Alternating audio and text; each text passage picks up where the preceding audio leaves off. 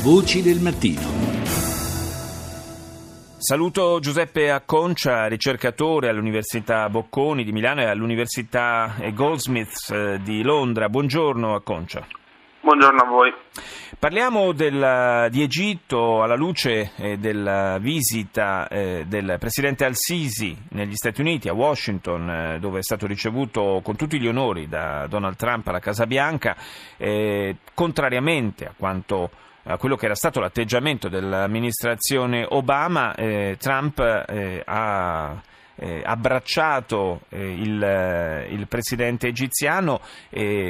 praticamente dandogli tutto il sostegno politico degli Stati Uniti e glissando eh, sulle questioni relative ai diritti umani. un segnale eh, forte di, di, cambiamento politico eh, che mh, per certi versi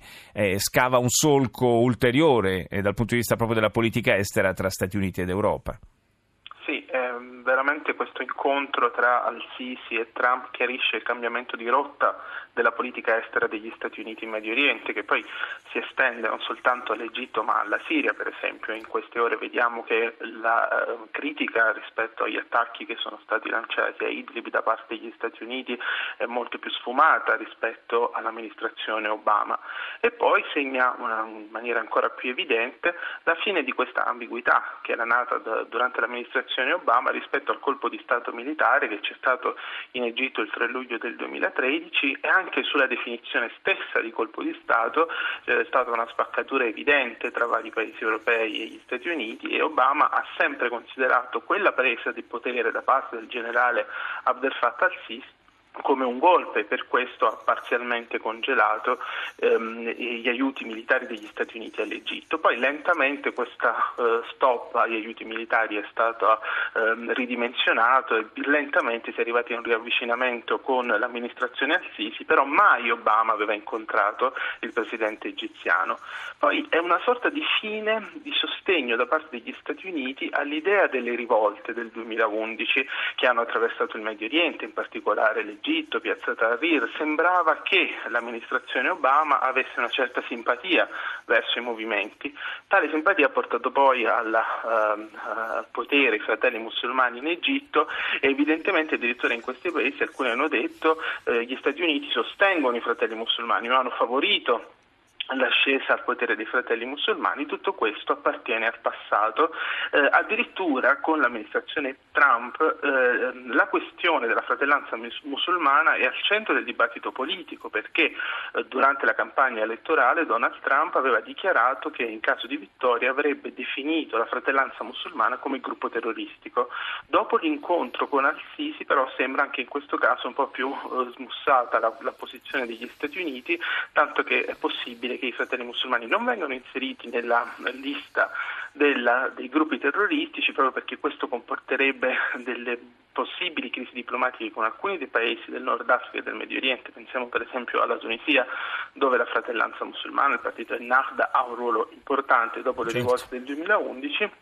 ma dall'altra parte riconosce eh, il ruolo politico eh, de, dell'ex generale Abdel Fattah al-Sisi o anche del presidente siriano Bashar al-Assad. Acconcia, eh, questa, questo riavvicinamento tra Stati Uniti ed Egitto, l'Egitto di al-Sisi, eh, va collocato in, in, un contesto politico e strategico più ampio, chiaramente. Ci sono i rapporti eh, privilegiati eh, ormai tra eh, Egitto e Russia, il, eh, ci sono i, i rapporti eh, sempre più stretti tra un protetto dell'Egitto, quale eh, il generale Haftar in, in Libia e eh, appunto il generale Haftar e, e Mosca. E, insomma, eh, c'è un, un intreccio eh, di rapporti e di interessi che eh, ci può alla fine riguardare anche molto da vicino, visto i riflessi possibili e, e potenziali in Libia.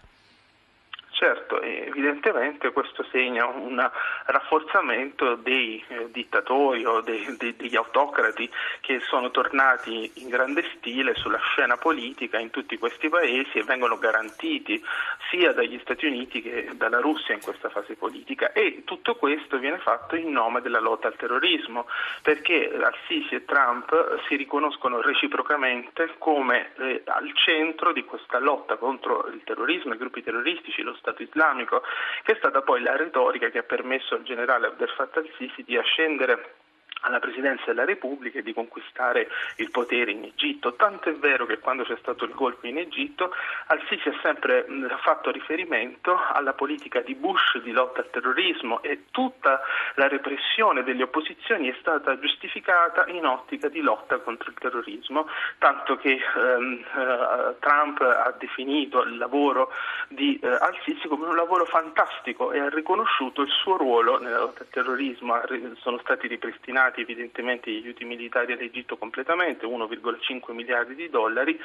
e mh, tutto questo, come eh, accennava all'inizio, ehm, senza guardare in nessun modo alla questione dei diritti umani. C'erano le famiglie dei detenuti politici negli Stati Uniti in Egitto che protestavano fuori sì. dalla Casa Bianca, c'erano eh, le richieste da parte di senatori USA di ehm, rilascio di Aya Higazi, di alcuni dei più importanti detenuti politici ehm, in Egitto e evidentemente questa cosa è passata in secondo piano rispetto al riconoscimento reciproco. Indubbiamente sì, è stata, eh, su questo ha decisamente glissato il Presidente degli Stati Uniti. Grazie a Giuseppe Acconcia per essere stato con noi a Voci del Mattino.